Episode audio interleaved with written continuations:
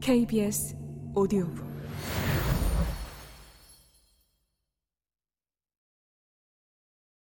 기세를 이어가기 위해 내가 갑자기 노래를 시작했다. 나는 너의 영원한 형제야. 그것은 윤복희의 여러분. 너무 비장해서 평소라면 부를 엄두도 못 낼 노래였다. 과장된 내 목소리에 하마가 또 웃었고 나는 계속했다. 나는 너의 친구야. 워. 살아있는 사람이라곤 오직 우리 둘뿐인 장례식장 2층에 내 음성이 울려 퍼졌다. 나는 너의 영원한 노 거기까지 부르고 나니 어쩐지 뭉클한 마음이 들었다. 이러려고 부른 게 아닌데, 분명 웃기려고 시작했는데. 나는, 나는, 나는, 나는 너의 기쁨이야. 주책맞게 목이 메었다.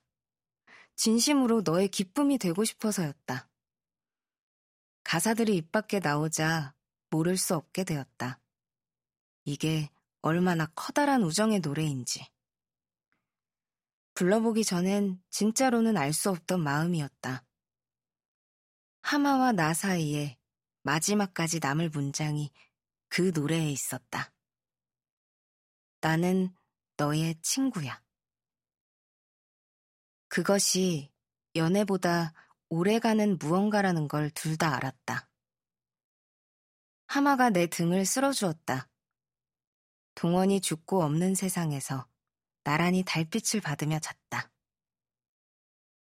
우리는 헤어졌지만 그건 고작 연애가 끝났다는 의미였다. 연애 이후에도 우정은 계속될 것이다. 연애 이전부터 있던 것이니까. 네가 서러울 때 눈물이 되겠다는 게, 허전하고 쓸쓸할 때 벗 되겠다는 게 얼마나 긴 약속인지를 그날 새벽에 배웠다. 발인 예배는 아침 일찍 시작됐다. 동원의 이웃집에 살던 할머니들이 찾아와 찬송가를 불렀다. 하늘 가는 밝은 길이 내 앞에 있으니 슬픈 일을 많이 보고 늘 고생하여도 하늘 영광 밝음이 어둠 그늘 해치니 노래 사이사이 서글프게 흐느끼는 할머니들의 뒷모습을 보았다. 그들은 동원이 40년간 다닌 교회의 신도들이었다. 다 비슷한 노인처럼 보여도 그들과 동원 사이엔 나이 차가 있을 것이다. 누군가에게 동원은 몹시 젠틀한 교회 오빠였을지 모른다. 일요일마다 동원을 만나는 게 잔잔한 기쁨이었을 이들의 노랫소리를 들었다. 들으며 동원과 나눴던 대화를 생각했다.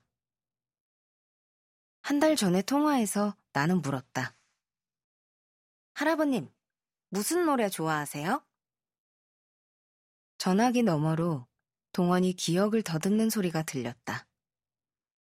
요양병원 침대에서 생각해 본 적 없는 질문이었을 것 같다. 몇 초 후 그가 희미한 음성으로 대답했다.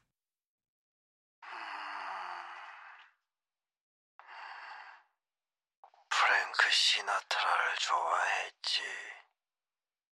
마이웨이 자주 들었어. 나는 조금 놀라면서 약속했다. 그러셨구나. 제가 다음에 불러드릴게요. 그게 동원과의 마지막 대화였다. 정말로 불러드렸다면 좋았을 것이다. 임종 때 가장 마지막까지 남는 감각이 청각이라는데 내가 노래를 미루지 않았다면 참 좋았을 것이다. 찬송가가 끝나자 하마가 영정사진을 들었다. 하마의 발치에는 동원과 합장하기 위해 고이 모셔둔 할머님의 유골함이 놓여 있었다. 식구가 적은 장례라 그것을 들 손이 부족했다. 망설이지 않고 얼른 가서 소중히 안아들었다. 동원의 영정사진을 든 하마와 그의 아내의 뼈가루를 든 내가 나란히 걸었다. 식장에서 웅구차까지 짧은 길이었지만 하마의 뒤를 지키며 걸었다. 화장터에서 하마는 말했다.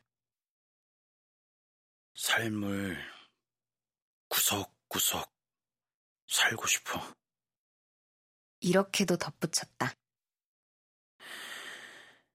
대충 살지 않고 창틀까지 닦듯이 살고 싶어. 허전하고 쓸쓸한 날에 그렇게 다짐하는 하마를 이해할 수 있었다. 죽음 곁에서 다져지는 생의 의지를 알아볼 수 있었다. 그와 함께 구석구석 사는 벗이 되고 싶었다.